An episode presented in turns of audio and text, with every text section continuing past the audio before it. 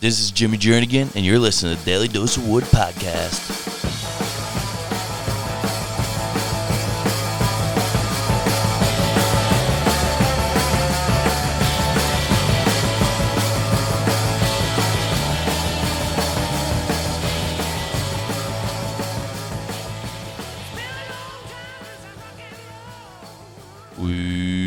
Welcome back to the Daily Dose of Wood podcast. I'm your host, Jimmy Jernigan, aka J Dose, and today we have another episode, another big episode, as always, here on the Daily Dose of Wood podcast. If you haven't already, hit that subscribe button up top. Today we got Timothy De La Ghetto. This guy does it all. He raps, he's an actor, he's a comedian, he was on Wild 'N Out, he's been in movies. He does he does everything. He's a YouTuber, 5 million subscribers plus I believe on YouTube. This guy's all over. Probably seen him out on TV in Hollywood. We get into everything today. I'm happy I got to get this one done with him. We talk about how he's in the pop star music video. We actually get him to freestyle, which is pretty cool. I played him a beat. We got him to freestyle on here. And we just talk about being behind the set on Wild 'N Out, some of his new ventures. He's got his own podcast. We talk about that. You know, we do it all here on the Daily Dose of Wood podcast. So without further ado, like I always say, what do I always say? I don't want to give too much away. Let's jump right into it. Let's go. Here we go. Bang. Welcome back, guys. Got another great episode for you here today. We got a good one today. We got a special guest joining us. We just hopped on with formerly known as Tim De La Ghetto and now Tim Cha. I can't even. He's going by. He's going by his government. I told him before we hopped on that I was gonna try it, and I I, I don't want to butcher it. I don't want to disrespect the name. So Tim, tell us how to say your last name and just welcome on the show, my man. Yes, sir. Yes, sir. Formerly, formerly De La Ghetto, now Tim Chantarangsu. There we go. There we go. so let's. Oh, I guess we could start from there. If you guys don't know him, you probably do. He's a actor. He he does everything. He's an actor. He's a comedian. He's a content creator. He's on YouTube. Over five million subscribers. He was one of the founding cast members a while now. This guy does everything. He's got his own podcast now, No Chaser Gang. We'll get into that later. And he's got his food channel. You know, you got you got everything going right now let's I got some things. I got some things I'm, I'm doing. we'll we'll start we'll start. I think it's good to start with the name change. Walk me through your your idea behind that. What what made you want to do go through with that?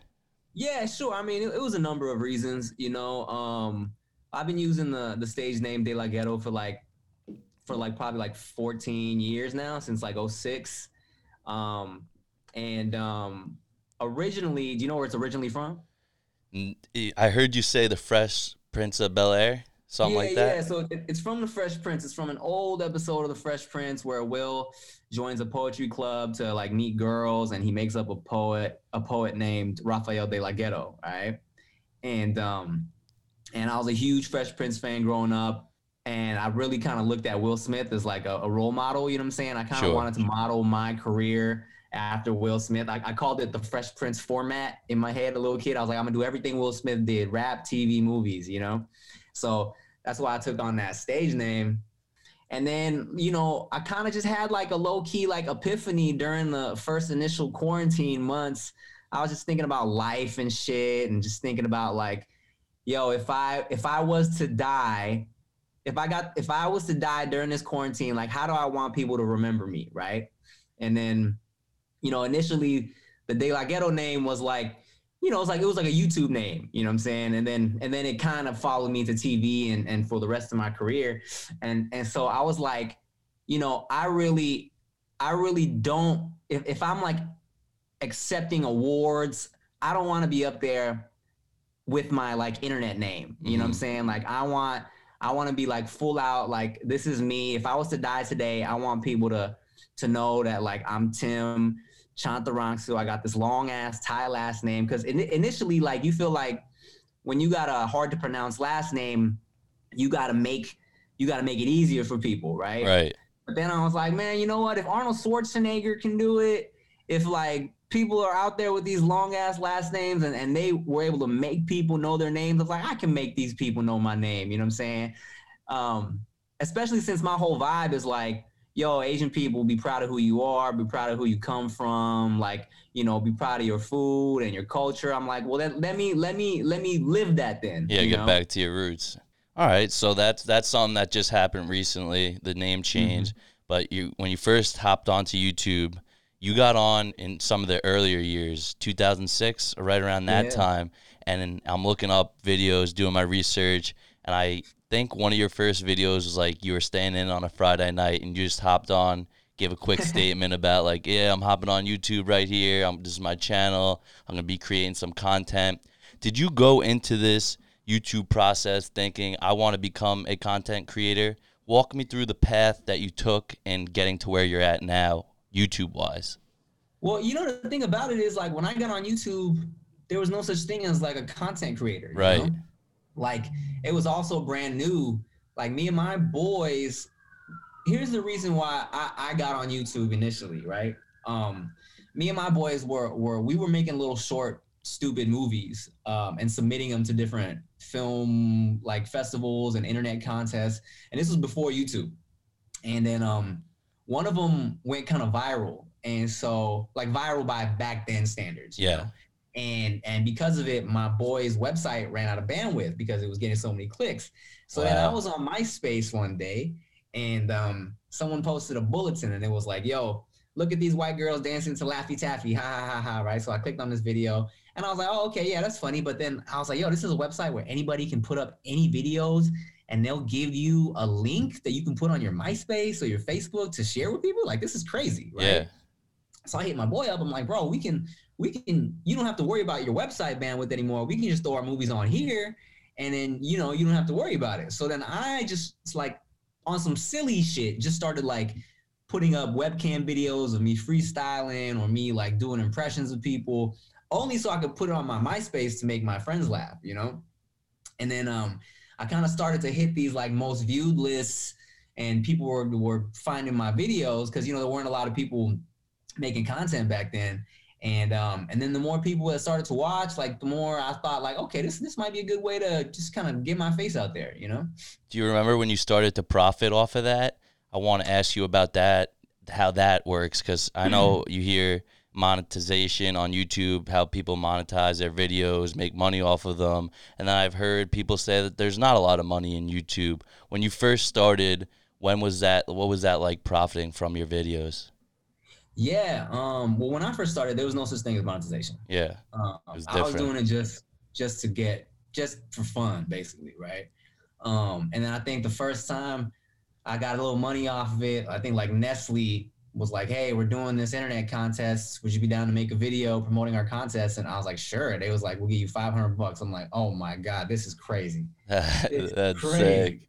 around oh maybe like 08 09 um youtube started introducing their partner program and they were selecting uh they were selecting people to try it out and potentially make money you know what i'm saying run ads against their videos. Um maybe this was even like 2010 i don't even know but it was like year it was like a few years later i feel. Um and then you know and then it eventually became a thing where like oh shit you know i got a little hundred dollar check and then like then it's like a thousand dollar check every month. It's like oh okay this this might go somewhere you know And what were some of the first videos that you could recall that started bringing in those big time views, those big viral moments for you?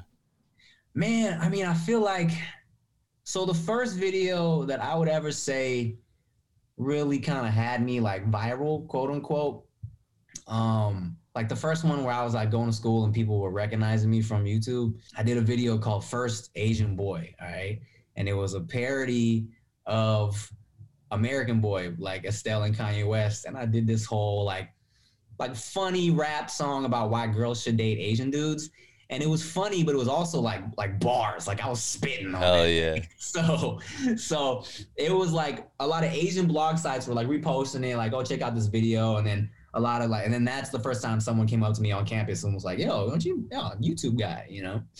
And where where was this that you say campus? Where'd you go to school? I went to Cal State Long Cal State Long Beach before I like eventually just dropped out. And then you eventually made your way onto Wild 'N Out.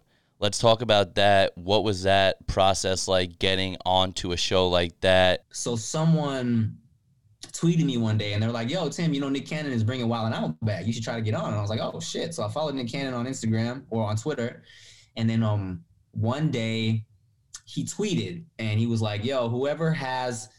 You know, he was like, "Who's the funniest person on the internet? Whoever gets the most retweets of hashtag Wild 'N Out needs me, I'll audition personally." And I was like, "Oh, okay, cool." So I already kind of, I had like an audience at that point, right? So I had, you know, I had my my minions retweet, Yep. and then uh, someone slid in my DMs and they were like, "Hey, well, if you're serious about auditioning, contact this person and and show up your audition." I was like, "All right, cool." And so um, I showed up and uh, I, it was like a small room of like maybe like six people and Nick chilling there. And Nick actually knew who I was already um, because of my music and not because of the funny stuff. Right. Like funny enough, because he uh he was managing an artist named Collect Carr, and um, earlier that year, Billboard had put out a list of of musicians who were weren't signed that were only doing stuff through YouTube.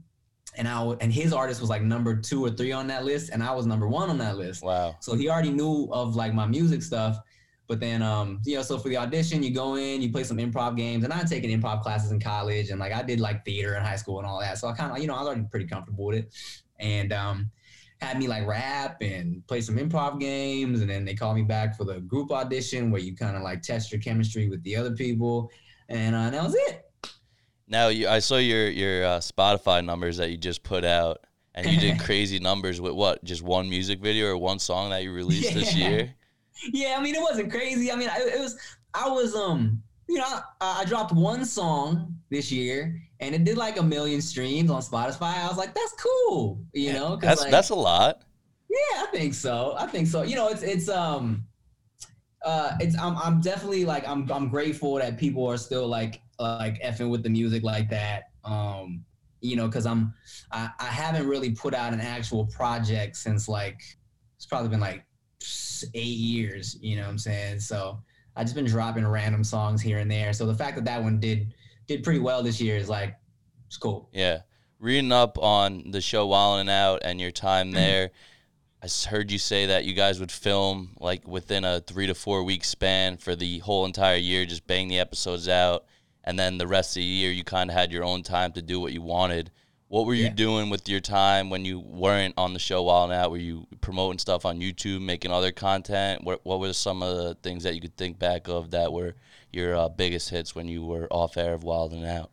Yeah, I mean, you know, when we weren't shooting Wild 'N Out, which was basically like the rest of the year. Um, I mean, and then they started doing like like two seasons a year.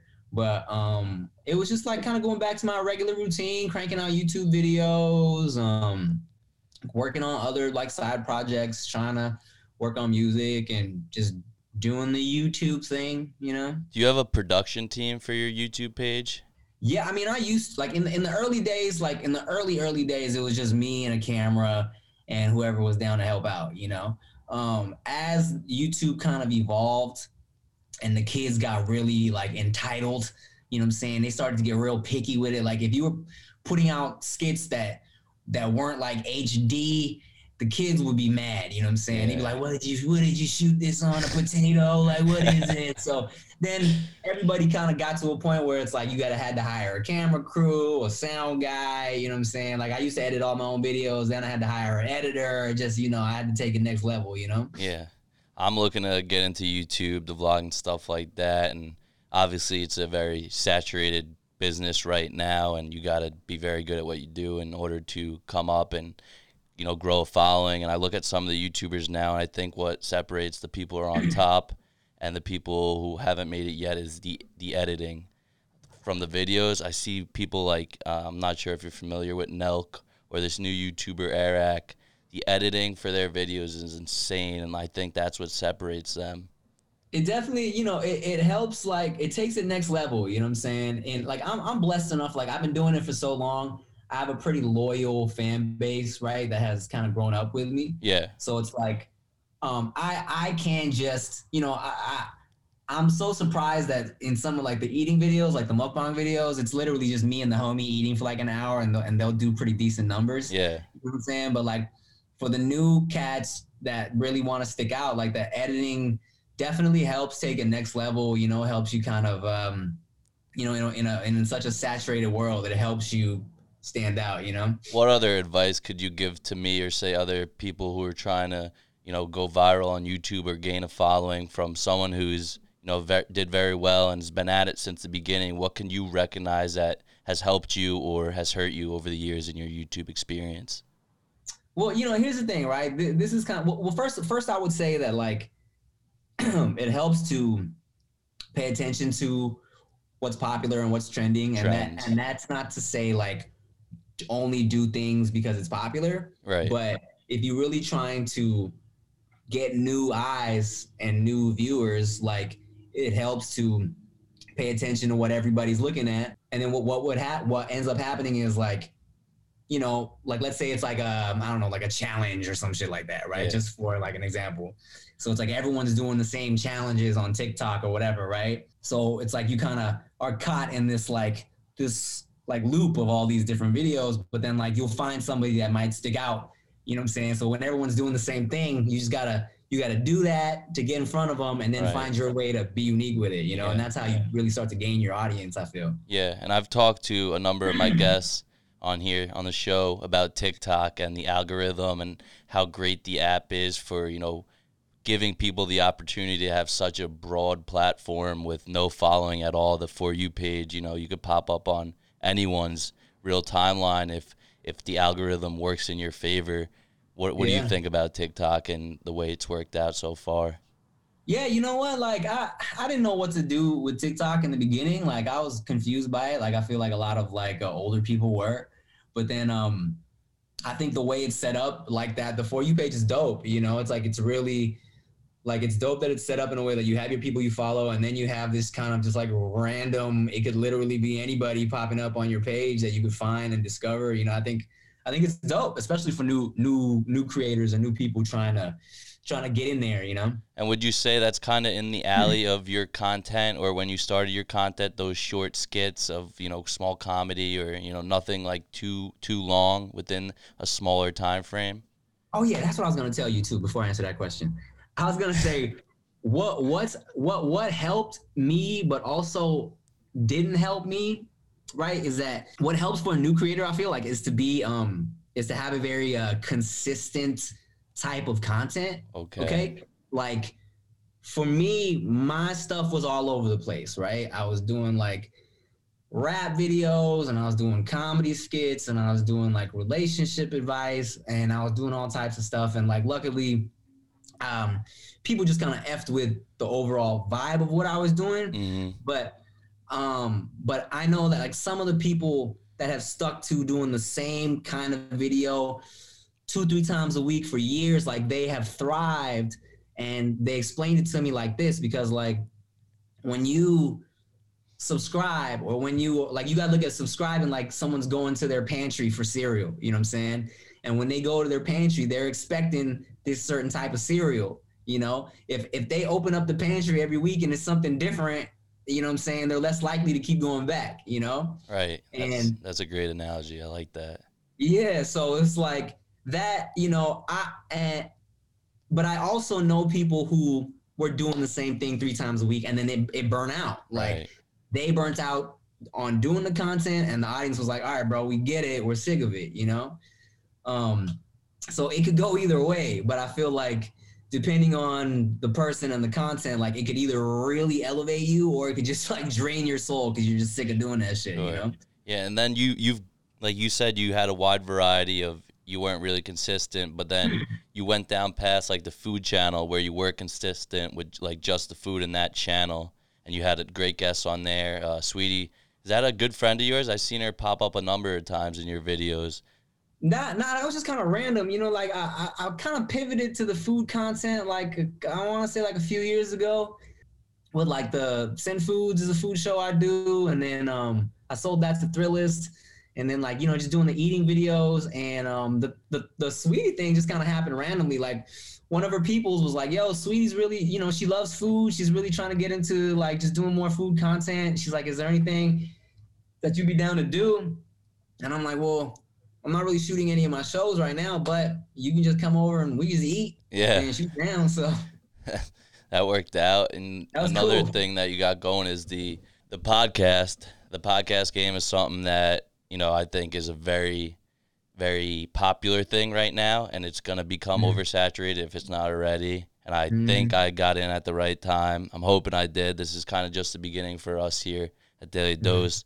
But what do you think about the podcasting game? When did you guys hop in and get that going? And what do you base that around? Do you keep that consistent with topics? Yeah, you know, man, we we we tried to. We've been doing it for like two years now, and shit. Even I, when I started, I, I was like, "Is this too late to get into the Yeah. podcast?" It already felt like it was saturated, Right. you know. But I think now, um, it went from being something that's like, "Oh, is this too saturated?" to be like, "Oh, why not? Everybody got one, so let's do it." you know? Exactly.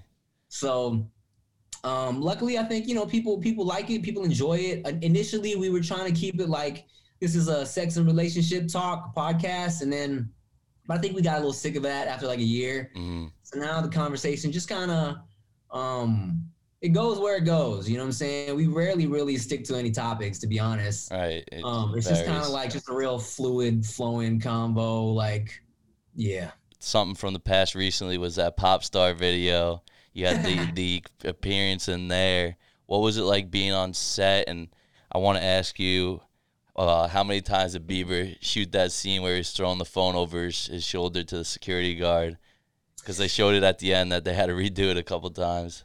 it's funny about that video is uh that was strictly like just a random thing. King Bach um called me one night and he was like, Yo, what are you doing Thursday? And I was like, I don't know why I was good. He's like, You wanna come be in a Drake video with, with Justin Bieber? And I was like, Yeah, all right. how could you say no? Yeah, so apparently, you know, uh they just really wanted like a diverse crew of homies, like a little diverse entourage. And I was like, Yeah, cool, let's do it. And um and uh I wasn't I wasn't in the room for the for the phone throwing scene, but yeah, yeah, I think it definitely took a bunch of takes. Um Bieber's a nice guy. Like I've I've been on set with him a couple times before. He's a real he's just a real like down to earth dude, you know what I'm saying? He's just trying to be nice to everybody. Do you There was one No, go ahead. I want to hear what say, you got. You got a juicy like story. um, huh? You got a juicy story. You sounded like you were about to go into something. Nah, it's not even juicy, but it's really like random because there was one point when we're shooting the video, we're kind of like taking a little break in between scenes, and like Bieber, like we're in this like living room of this mansion, and Bieber's at the piano, and we're all eating pizza. it's real quiet, and Bieber just starts like playing Boyz II Men songs on the piano, and he's like, "All right, guys, come on now, sing along with me. Like, what, what, should I play, guys? What, what do you guys?" But like, well, what do you guys know? So we can all sing along together. And I'm like, I'm like chilling, eating pizza, watching like Bieber play Boyz II Men songs, and I'm like, man, this is this is this is this is nice. Yeah, it's not a bad set to be on. I'm sure you've been on a bunch of you know movie sets and music video sets. Do you have a lot of patience for those kind of things? Because I've never been. Well, I've been on a movie set before. I was like an extra in the back, something small, but Mm. I was on like a small scene, and that scene took like like seven or eight takes for like a 30 second scene. Do you do you have patience for when there's scenes like that that are very long and it's repetitive over and over again? Yeah, I have patience for it because, like, you know, not only have, have I, you know, do I do the in front of the camera stuff, but also like just shooting my own sketches on YouTube and stuff. I'm I'm I'm behind the camera a lot, you know what I'm saying? So and I'm I'm also like I like to do things, you know, until I'm I'm I'm happy with it. You know what I'm saying? Like I don't go crazy, but um I understand the process and and um you know I like the process. I think it's fun. Yeah. It definitely you know, after a long ass day, it's like, all right, bro, come on now. Yeah. You you got this. You know what I'm saying? And uh but it's, it's also different being an extra. Extra work sucks. Yeah, not fun. I was just into that a little bit. I got thrown into that. My sister, who's actually adopted from South Korea. Where are you from? Are you from Thailand. Thailand? Okay. Mm-hmm. She uh, she was into the modeling stuff. She had an agent, and my mom had me hook up with her agent, and I just got thrown in the back of like a Law and Order scene as like an extra. And then I was like, "Oh, this is sick! Get on TV, get a nice little paycheck." And then I went in. Like, "Yo, this is not worth like the six or seven hours to No, get that bro. money." And you're there all fucking All day, day. standing around, and they treat you like cattle. They don't even look at you. No, and then you see the main people with like they got the food people for the main characters and the makeup people, and you're just standing in the back, like, all right, get in there, and then you're out, Mhm, and then you're out. mhm. I, yeah, I was an extra in uh, Fast and Furious Tokyo Drift. I saw you just post on your Instagram. You you and Manny Pacquiao maybe you guys you guys throwing on the undercard for the uh, Logan Paul Floyd Mayweather fight. That, was just a little troll to show like how ridiculous the the the actual card is. You It's know what I'm saying? 2020. So it's like anything could happen nowadays, and everyone was surprised. I'm like, you. This is the kind of stuff we have to expect now because anything could happen in the world we live Yeah, in. bro. I'm not even mad. I'm not even mad. I was like, I'm, I'm just lay it all out there. I want to see it all. You know. Did Logan Paul get into the YouTubing right around when you were like glowing up? Was that the same time period when you guys were coming up as YouTubers? So, um, not really. Like Logan, he popped off on Vine first. Okay. Yeah, him and his brother, I think they were Vine boys. I knew of Logan's Vines first. And then Vine died, and then all the Viners kind of like found their way to YouTube or whatever. And um and so I, I had already kind of been doing my thing on YouTube for for a little minute before he like kind of started popping off on Vine and Vine popped up and then, you know, he found his audience on YouTube and and now, you know, he's boxing Floyd Mayweather. Right. One of our listeners had requested if you could freestyle over a beat for us. I said I would ask, but it wasn't a guarantee.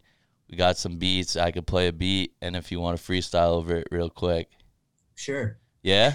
All right, Sure. let's do it. We got a freestyle coming up. Yep. You, you hear it over there? Mhm. All right, here we go. Yeah. Uh, beat so funky.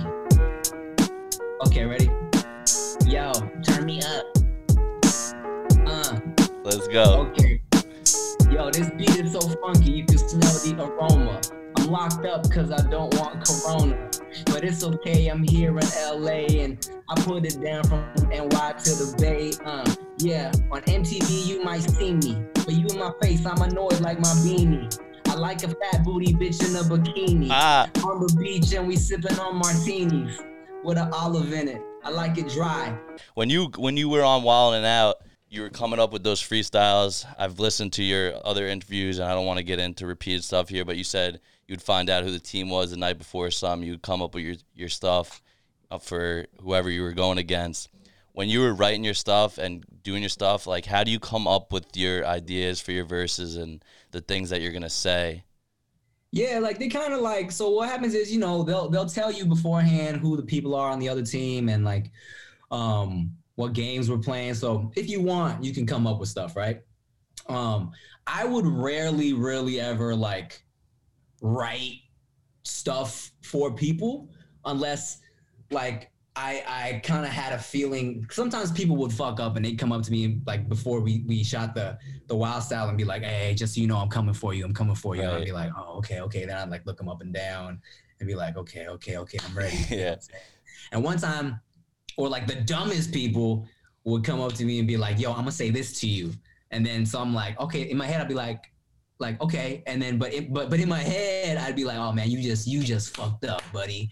And then, you know, of course, I'd, I'd kill them. You know Yeah. what I'm saying? Because like I knew what they were gonna say. I, I had the perfect rebuttal ready.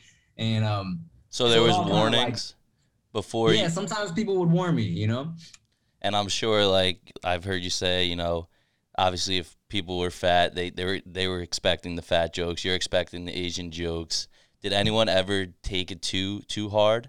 Like, did anyone not have hard skin that came on the show, and then it was just an awkward moment throughout the, throughout the crowd and within the people?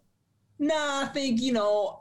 Um, for the most part, like everybody kind of understands how it works on the show. You know, Yeah. like I know I would get the Asian jokes. Like fat dudes would get the fat jokes. Like uh, Justina will get the either like I, we smashed already or you got no ass jokes. Like that's just kind of how it was. You know, white people get the white people jokes. It's like that's how it is. You know. Right. And a number of rappers stopped by, make their way onto the scene, onto the show.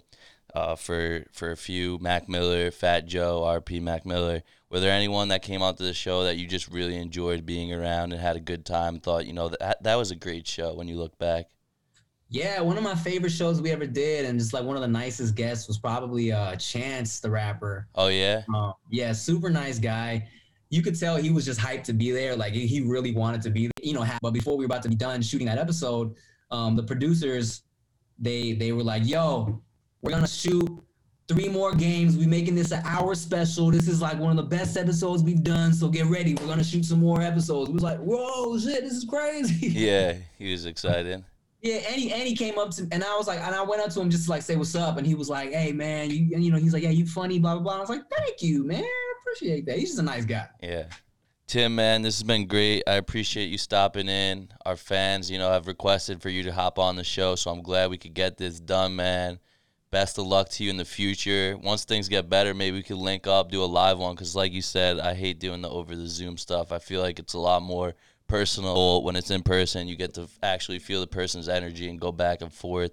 But I guess this will work for now. But I got your contact information. We'll definitely have to stay in touch and link up soon, man.